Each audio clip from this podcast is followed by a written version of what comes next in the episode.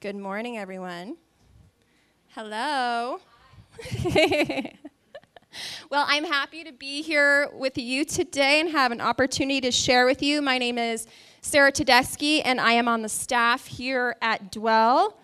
I'm excited to kick off a no series month, which means basically we have the next four week reserve, four weeks reserved for nothing but what the Holy Spirit has put on our hearts for this time. So I'm looking forward to hearing that. So let's get into it.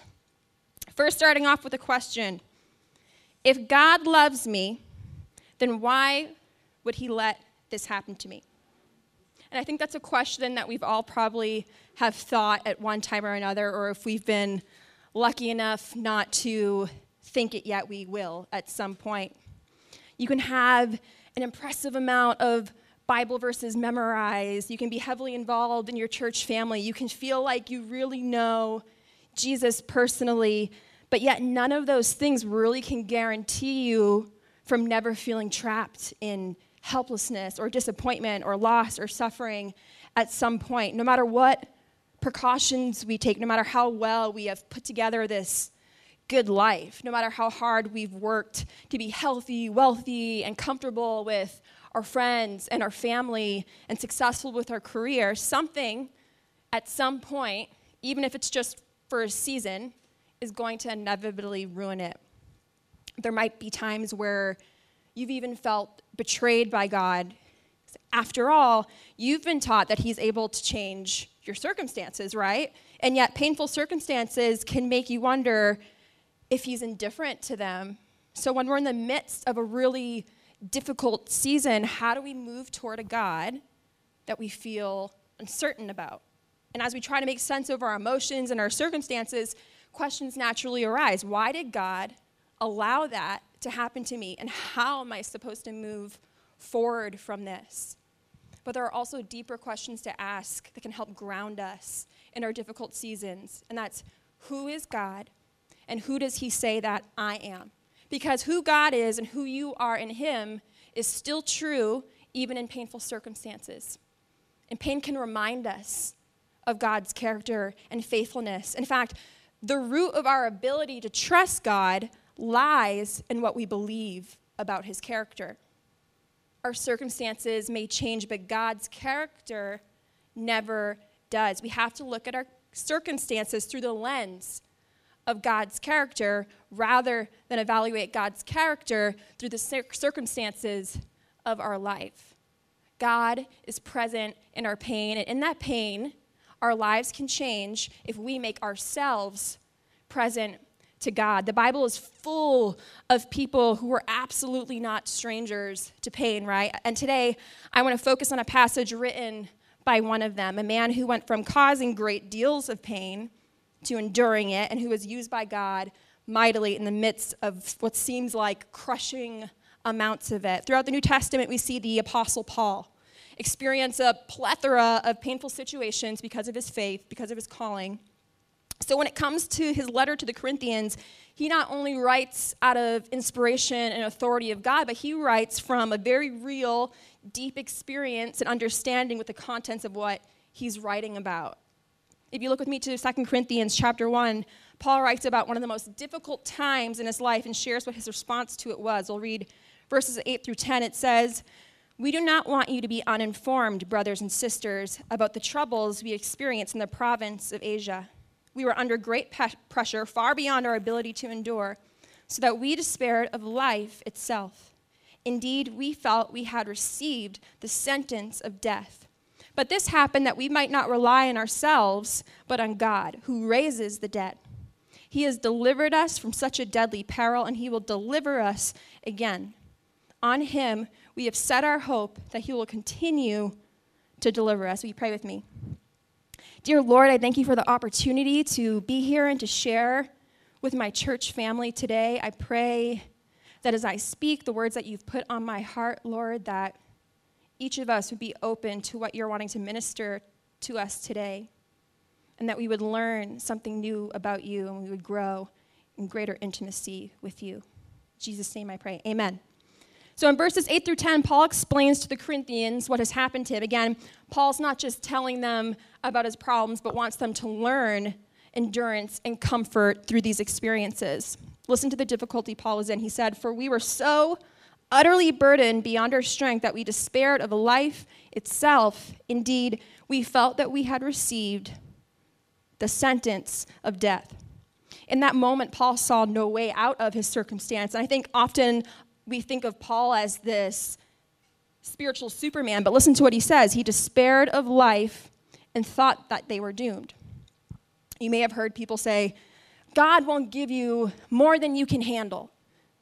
And it might be well meaning, but the way we tend to interpret that is also just totally wrong because tucked into that statement is the sentiment that I can make it.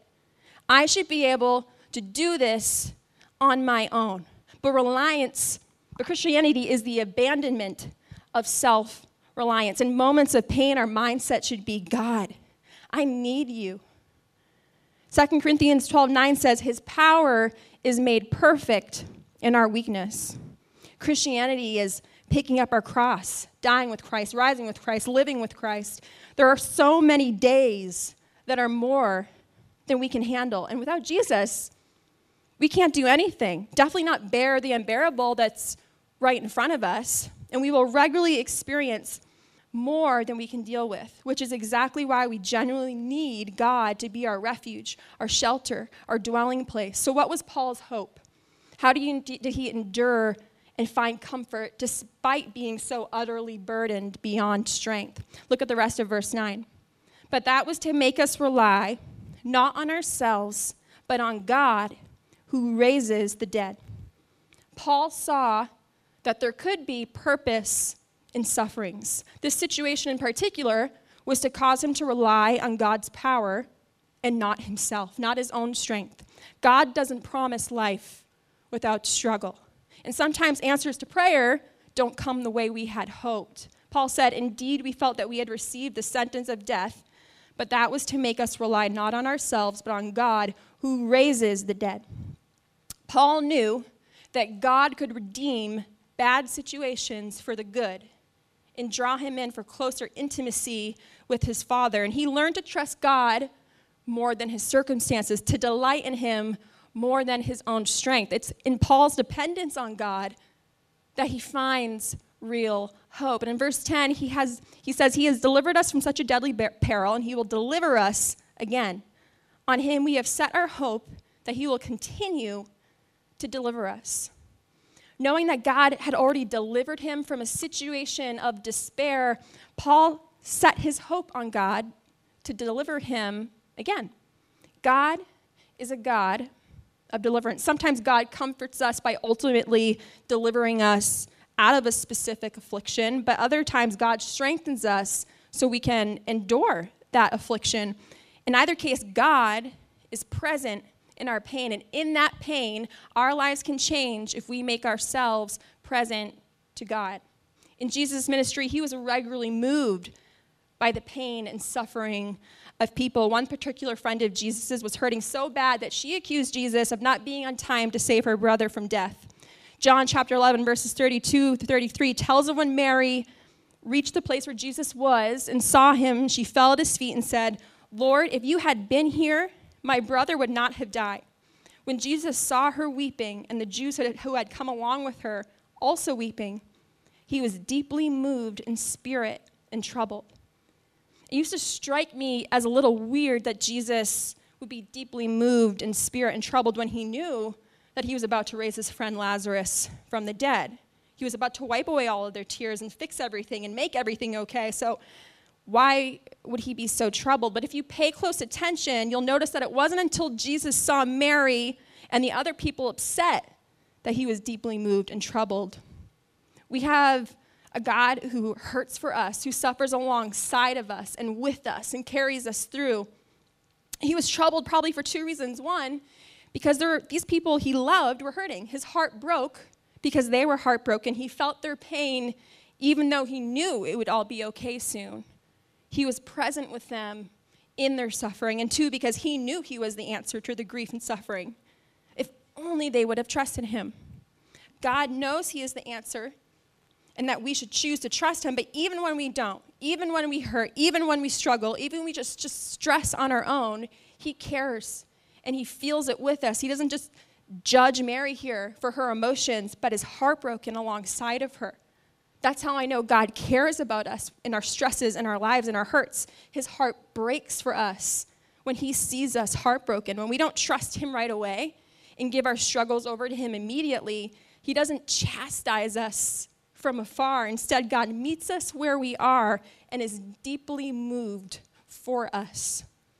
So, what does this all mean for us, for our lives? Like Paul, we're not immune to facing circumstances that threaten despair and cause grief. It's important to process that, to acknowledge it, and to share it with others. But all of that should be grounded in reliance on God for strength, endurance, and deliverance from our pain. Jesus said in John 10:10 10, 10, that he came to bring us life, in life to the full.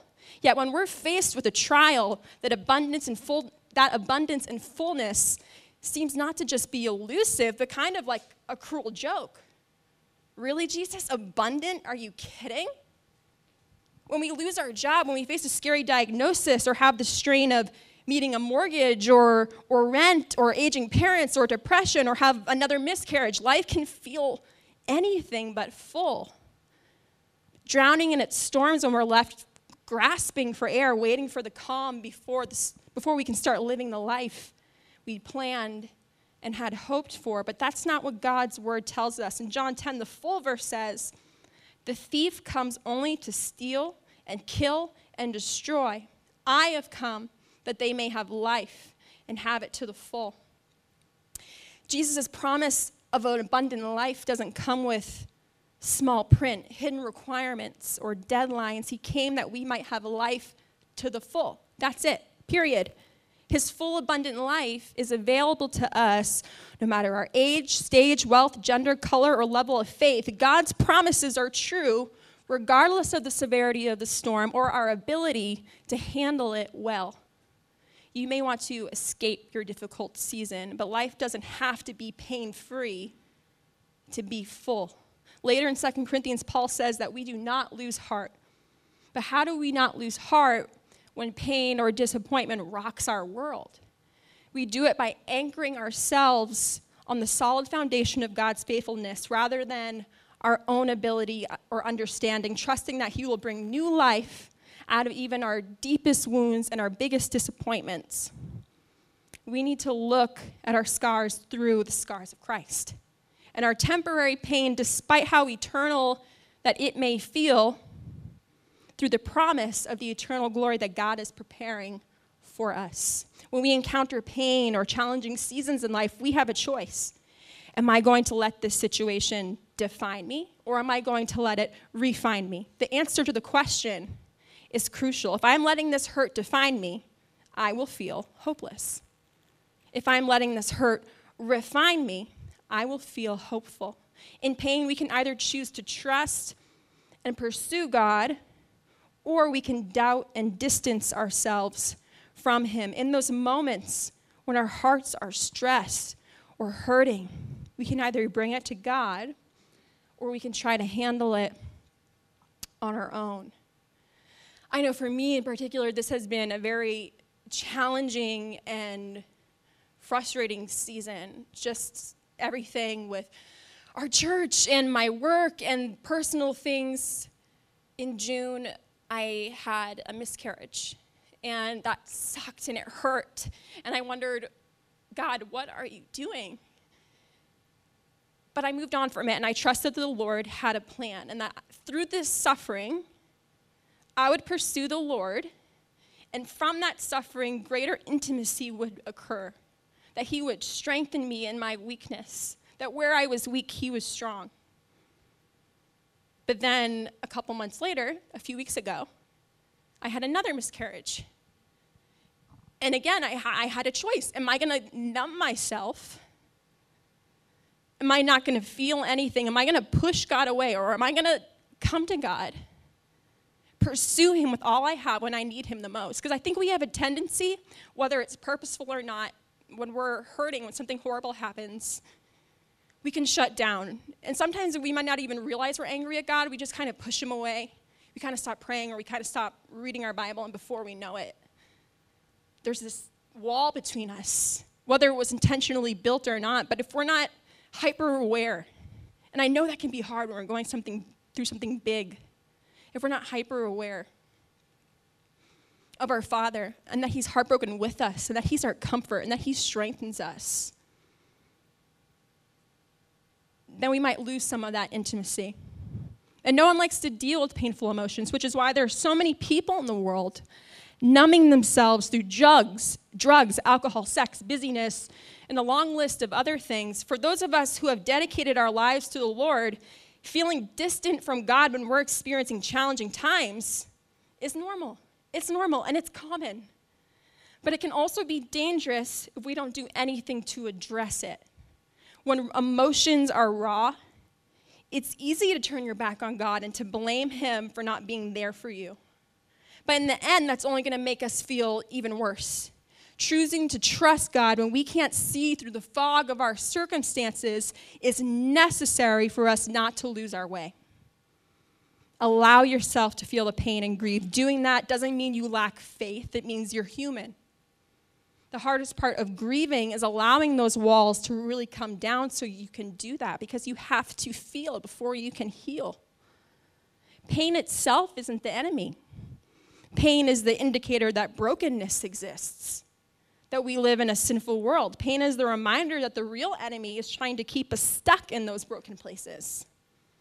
Pain is the gift that motivates us to fight with brave tenacity and fierce determination, knowing there is healing on the other side. And in the in between, in that desperate place when we aren't quite through it yet and our heart still feels raw, pain is the invitation for God to move in and replace our faltering strength with His.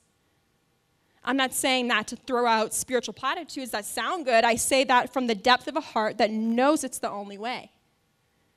We must invite God into our pain, our disappointments, to help us survive the desperate in between, between the pain and the healing. The only other choice is to run from it by numbing ourselves. But numbing the pain with food, achievements, TV, drugs, alcohol, or sex never allows you to get to the source of the real issue and heal. It only silences our screaming need for help. We think we're freeing ourselves from the pain when in reality, what numbs us imprisons us. If we avoid the hurt, the hurt will create a void in us. It slowly kills the potential for our heart to fully feel, fully connect, to fully love. It even steals the best in our relationship with the Lord. But for you, maybe it's not about the current season you're in. Maybe you've ran from or ignored past hurts. Jeremiah 29 11 says, For I know the plans I have for you, declares the Lord, plans to prosper you and not to harm you, plans to give you hope and a future. God wants to heal the pain of your past and use what you have experienced to pave the way to his plans for your future. Have you ever asked, if God loves me, then why? That kind of question can linger in our hearts when we've been wounded and disappointed. And hurts that aren't healed can lead to bitterness into bondage. Yet, in the security of a relationship with Jesus, God invites us to ask hard questions and look for answers that usher us in to the depths of his redeeming love and his healing power. Let me impart some hope into your heart today. If you are living and breathing, your purpose has not yet been fulfilled. No matter what you have done or what has been done to you, God does have a plan for your life. So, how can you discover those plans? Let's read the premise that follows the promise in Jeremiah 29. After God declares he knows the plans he has for us in verse 11, in verse 12 and 13, he says, Then you will call upon me and come and pray to me, and I will listen to you. You will seek me and find me when you seek me with all of your heart. We find God's plans when we surrender ours to him each day. It's a moment by moment process of coming to Him, talking to Him, believing He listens, and letting Him love us into a place of hope and of healing. God's love is not a quick fix for our wounds, but it does have the power to redeem and restore in us a confident hope. when we allow the Holy Spirit poured out like living water to go deep into our pain, He can heal our hearts from the inside out. As we process the pains of our yesterdays and live through the disappointments of today's, doubts may still creep in, threatening our hope. But each time that happens, we can stop and seek God in that place. We don't avoid Him. We can ask Him to show us His purpose by revealing what is true about who we are and what we have been through. Then we can ask Him to help us redefine our future, not through the filter of our past and our pain, but through the power of His life giving truth. And do you know what happens when you do that moment by moment, day by day, doubt by doubt? God tells us in Jeremiah 29 14, I will be found by you and will bring you back from captivity. We can find him again and again. We find the one who longs to lead us out of the place of captivity, out of our doubts, into a place of freedom and of hope. I know this is true because I've walked it, I've wrestled with it, I resist it, and I finally have surrendered to it. God's love is not only unfailing, but it redeems and it restores. His truth cuts to the core of our struggles, brings purpose to our pain, redemption from our past, and hope for our future. All of us have experienced trials and pain. All of us are living wounded and scarred to some extent. We learn to deal with our wounds and press forward, but whether we acknowledge it or not, wounds and scars change us, they change who we are. One of the most critical spiritual exercises, exercises we can undergo is allowing God to heal our past wounds and guide us to a lifestyle of forgiving present scars. Without healing and forgiveness, other people's mistakes will affect our future. Without the inner working of the Holy Spirit, we will live in continual sin, continual suffering from the sins of others. Last year, I was going through what I call a spiritual growth period where I knew the Lord was preparing me for something new. Every once in a while, I'll feel I'll feel Him shaping me at a new level or deepening my, or my deepening my current spiritual gifts to be used more powerfully. But before he can do that he has to heal. And there was this moment that I, I, I felt something stirring up inside of me and i knew i had to deal with it if i was going to move forward and be everything that god had called me to be. I was praying one day and all of a sudden, these words, these sentences, these insults from my childhood started playing in my head. And I knew those things still hurt my feelings, but I didn't know the level of impact it still had on me today. And as those thoughts, those memories started playing so vividly in my mind, I began to weep. And it wasn't just like a little sniffle, it was like full on, ugly crying, screaming out on my knees, a mess. Just crying hysterically before the Lord because there was this thing inside me that I didn't let the Lord deal with because I was a kid. I didn't know how. I didn't know how to do that. And I think that's something that a lot of us have too. Before we were a Christian or from when we were a kid, we have all these hurts that we didn't know how to deal with properly. And the Lord needs to re break that. And it's going to hurt, it's going to sting. But you have to let Him do it if you're going to move forward into everything that He has for you, to everything that He's called you to be. Our God is a God of healing, present and past. Psalm 147 3 says, He heals the brokenhearted and binds up their wounds. Psalms 103, verses 2 through 4 says, Bless the Lord, O my soul, and forget not all his benefits, who forgives all your iniquity who heals all your diseases, who redeems your life from the pit, who crowns you with steadfast love and mercy. And then finally, 1 Peter chapter 2, verse 24 says, He himself bore our sins in his body on the tree, that we might die to sin and live to righteousness. By his wounds you have been healed.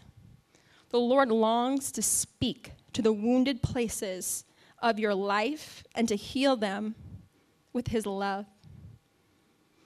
let me ask you something. What past experience, trial, hurtful word, or person is still harmfully affecting your life today? Where do you need the Holy Spirit to come and speak healing over you? Where do you need to cry out to God in anger or frustration over a wound? He's a big God, He can handle it. Opening the wounded places of our hearts is an emotional and it's a difficult process. But until we allow God into the harmful events of our past, we will never experience true freedom and restoration from them. Until we allow ourselves the space to deal with what some have been harmful and defining moments in our past, we will never experience the entirety of the abundant life available to us in the present and future. And as the Lord begins to heal our wounds, we must allow Him to guide us into a lifestyle of forgiveness for our present scars. We must forgive the people who hurt us, even though they were wrong, even, when, even though what they did sucked, you know? We have to forgive them if we're going to be whole and healthy. It's not for them, it's for us, and it's for our walk with God. And it's for everyone that we're going to be used to minister to we have to forgive the people who hurt us. So the scars in our lives become symbols of God's redeeming love rather than reminders of painful events. James chapter 2 verse 13 says, "Mercy triumphs over judgment." Show mercy to those who are undeserving of it, just as your heavenly Father has shown mercy to you. Love your enemies as Jesus did so that you, you can experience triumph instead of pain, freedom instead of enslavement to negativity, and joy instead of anger. My hope for you is that you allow God to love you, hold you, and to care for the places in your heart that need his healing touch the most. Pain is the sensation that indicates a transformation is needed. That because we're human, there is a weakness where new supernatural strength needs to enter in. And we must choose to pursue long term strength rather than temporary relief. So, how do we get this strength? How do we stop ourselves from chasing what will numb us when the deepest parts of us scream for relief? We invite God's closeness. There's a great quote from author and pastor Tim, Tim Keller that reads Only when our greatest love is God a love that we cannot lose, even in death, can we face all things with peace. Or in order to seal this in our hearts and pursue the love of God, there's a few vital things to do in the midst of our pain. For me, closeness with God and encountering God's love means praying. I pray all day.